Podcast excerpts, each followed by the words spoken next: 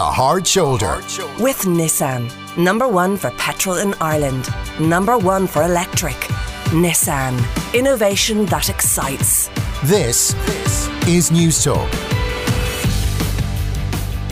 Eamon, thank you very much. Good evening. You're listening to The Hard Shoulder. Kieran Cuddihy with you until 7 o'clock. Darragh O'Brien is a Fianna Fáil TD and he is Minister for Housing. He is with me now. Minister, you're very welcome uh, to the show. Um, thank so, you, Kieran. quite a few things to, to get through. We might start with those uh, homeless figures, the latest figures over 12,000 uh, people homeless. At, at what point do you accept that the ever increasing number is an indictment on your leadership of that department? Look, Kieran, it remains a very difficult issue, uh, no question, and no least so for those who are actually in emergency accommodation. And there are many reasons why people fall into homelessness. Um, you know, I absolutely accept I'm the minister with responsibility for that. Uh, my job is is to make sure we can exit as many people as possible out of homelessness into safe and secure homes, and doing that is through supply. Uh, is one of the main ways of doing it, and thankfully you know, we've seen a substantial increase in supply last year, and we're working very hard to increase further this year both social and affordable homes, and yes, indeed, private homes too. And other measures that we brought in, such as the purchase with tenants in situ, which have expanded, which are people who've received notices to quit and are on housing assistance payments or rental assistance payments. We're actually, we've about 1,900 homes now, uh, either purchased or going through the process of being purchased in that. So it is the number one issue for me. Uh, there is no question about that. The real way of dealing with it is trying to reverse 10, 12 years of very significant undersupply in all tenures of housing. Mm. And we're doing that now, thankfully. So, um, for me, that is the real solution to this that we can exit people into permanent social housing if they're on the social housing list. And thankfully, last year we built more new social homes than we've done since 1975. We need to do more. I'm acutely aware of that, yeah.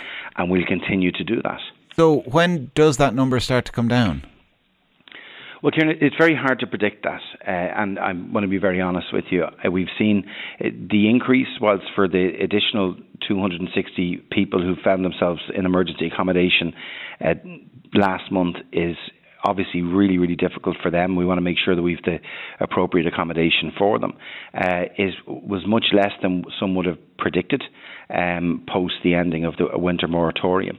So I want to see the figure coming down. I can't give you, uh, in all honesty, a date when I see that happening. What I will say to you, though, is that if we continue to increase the housing output, which we did last year, and the outlook, even in a high interest rate environment that we have now, and a high cost environment, is is pretty good this year. Um, you know, so that is really the measure that we need to take, and mm. all forms of housing help the homeless situation. So the more properties we have or people who are in unsecure tenancies that we can get them into social housing, that helps. And we, actually, in the first quarter of this year, we exited or prevented over 1,500 people uh, who were in emergency accommodation out into into permanent housing. Mm.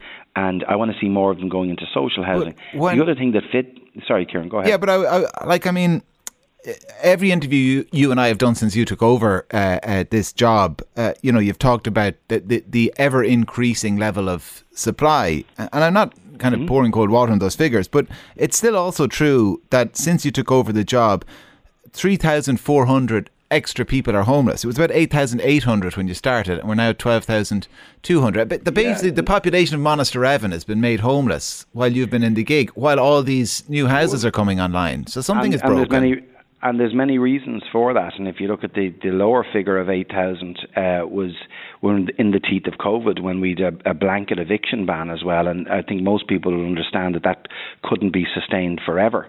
Uh, and, you know, as I mentioned, 2020 and 2021, the housing output was actually affected by COVID. That's not an excuse, it's just a reality. We'd, uh, you know, two very significant construction shutdowns. Um, but most people will understand that where there is a serious demand for housing, we need to meet that through supply. And like we exceeded our target last year by over 5,000 new homes. And that is the way of actually dealing with this issue. We, there are many reasons make up uh, as, to why people fall into homelessness. That can be relationship breakup, it can be you know, being evicted out of the private rental sector, it can be new arrivals into the country. as well who, who, who require our assistance too. Um, and we've got to get to a stage whereby we've enough accommodation to be able to support that. Now, what does give me hope in, in that regard, Kieran, is over the last three years since I have taken over, we've seen substantial decreases in the social housing waiting lists. Last year, one in two new properties bought were bought by first time buyers, many first time buyers who are in rental accommodation and don't want to be, and they've been able to buy homes now through schemes like the First Home Scheme and the Help to Buy grant.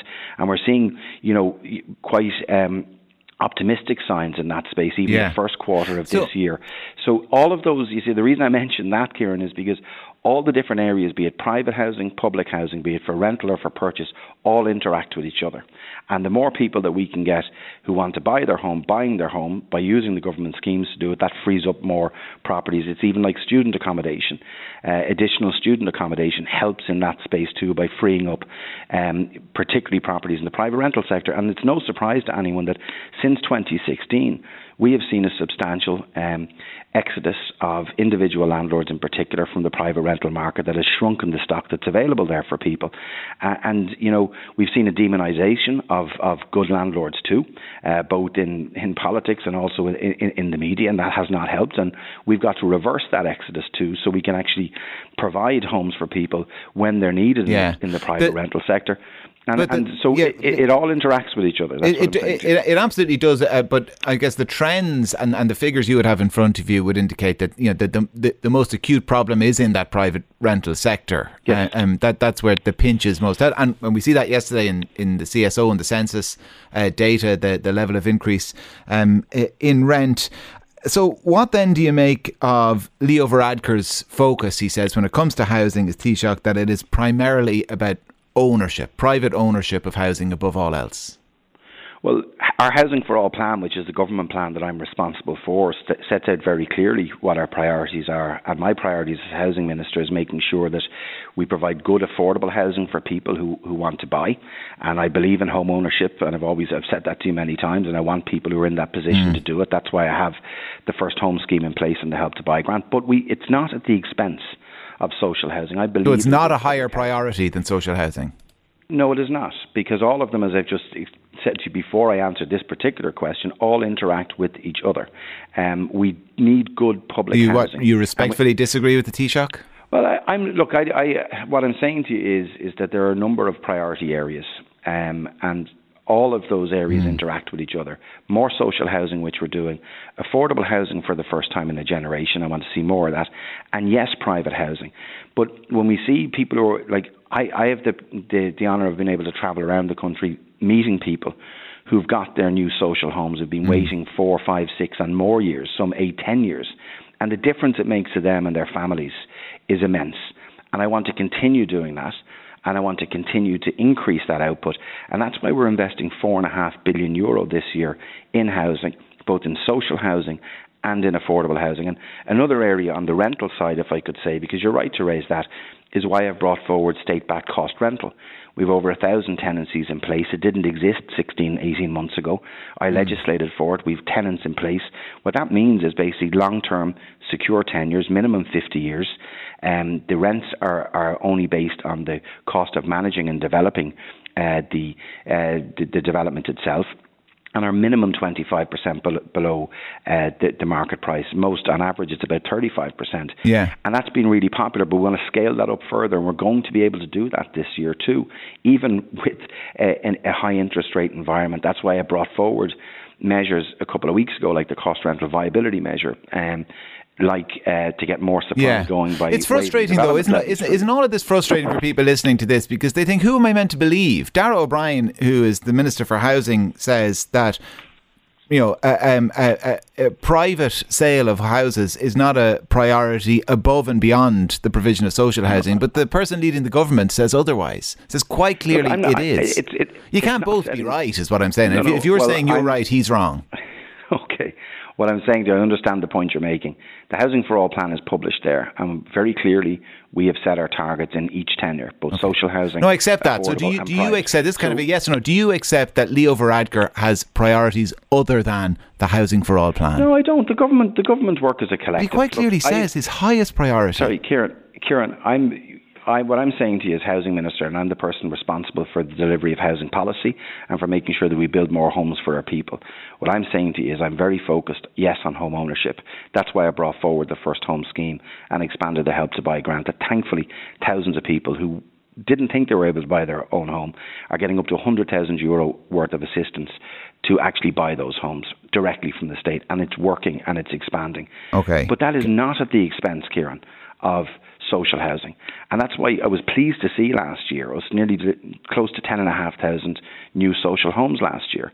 And I want to do more than that this year. And uh, that is a big turnaround in social housing delivery. Like if you, if you even look back in, in the near term, you know, the amount of social homes we delivered last year, and we can do more than that this year yeah. and the year after. So can, it's not one at the expense of of the other. It never has okay. been. That's not the government plan. We're very well, clear on the government plan. plan. It's anyway. across all tenures. Well, the government agrees in the programme for government what our plan right. is.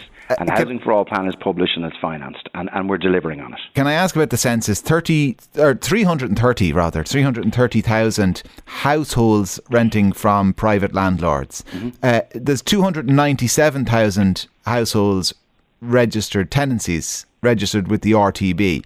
Can you explain that discrepancy? Well, the discrepancy in many instances is around the the some landlords not actually being registered with the Residential Tenancies Board, and we know that that's an issue. And we ask people where they where they find that to be the case that that landlords there, there's very severe penalties in that regard. You're breaking the law if you don't register a tenancy. Uh, the Residential Tenancies Act is in place. That is the law of the land. And um, how do we um, enforce it, it, beyond it be asking people? Is there a way we could enforce? Because no, that's a lot, well, thirty-two thousand. It is. It is a lot. Well, the RTB carry out research in this, and they've been well resourced to do that. Um, they're charged with any complaint that is received by a tenant or a third party on behalf of a tenant. Sometimes I understand that a tenant might could feel very vulnerable making a complaint uh, against a landlord, particularly an unscrupulous one. So a third party can make a complaint in that regard. Our local authorities also have uh, the authority uh, in law to be to carry out inspections in that space and to act upon um, the uh, to act upon, excuse mm. me, any complaints are received. There are other tenancies as well that are there that might be people renting a room in a home that are a license agreement as opposed to a tenancy that don't require that registration, like the rent rent, rent a room scheme and that. So, you know, when you have to look into the detail of that data, that can be part of that discrepancy as well. There are many people who who do rent use the rent a room scheme. That's not a tenancy uh, per se. That's someone renting a room out in their own home. Yeah. So it just depends how people answer that question. So the okay. discrepancy is not a whole heap of landlords, like thousands upon thousands not being registered. It could be a combination of a number of a number of things. Can I ask you then just about w- w- one other thing before I let you go, and sure. it's the issue of enforcement as well when it comes to Airbnb. So we were talking mm-hmm. about it on, on, on this station during the week.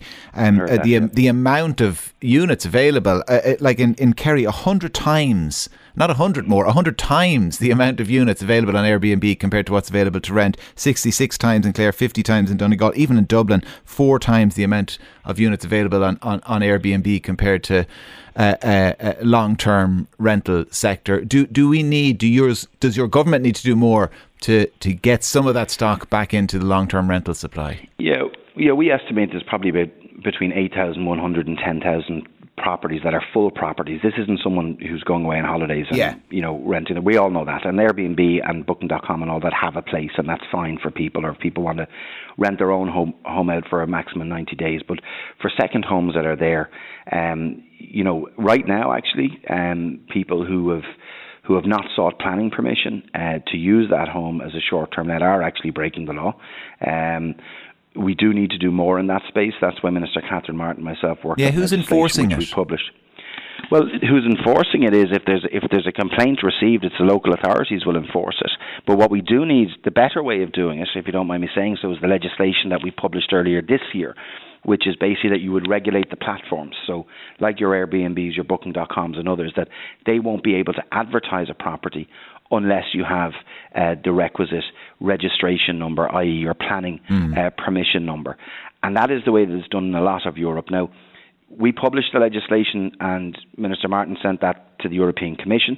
Uh, the Commission are assessing that le- that legislation. I actually wrote to Commissioner Smith, who's responsible about it, just earlier this month to ask them to expedite their work there because there could be anything between 8, 10 and 12,000 properties out there that could be in the long-term uh, rental market and that are not and that are being used inappropriately as short-term lets, frankly because it's more lucrative for, for Yeah. people, I would think as well. And uh, But the, the regulation and registration at platform level, in my view, and in government's view, is the best way to do this Okay. because it means that the platform then can't advertise unless someone has a permission. Minister for Housing, Darragh O'Brien. Minister, thanks a million for joining us uh, as always.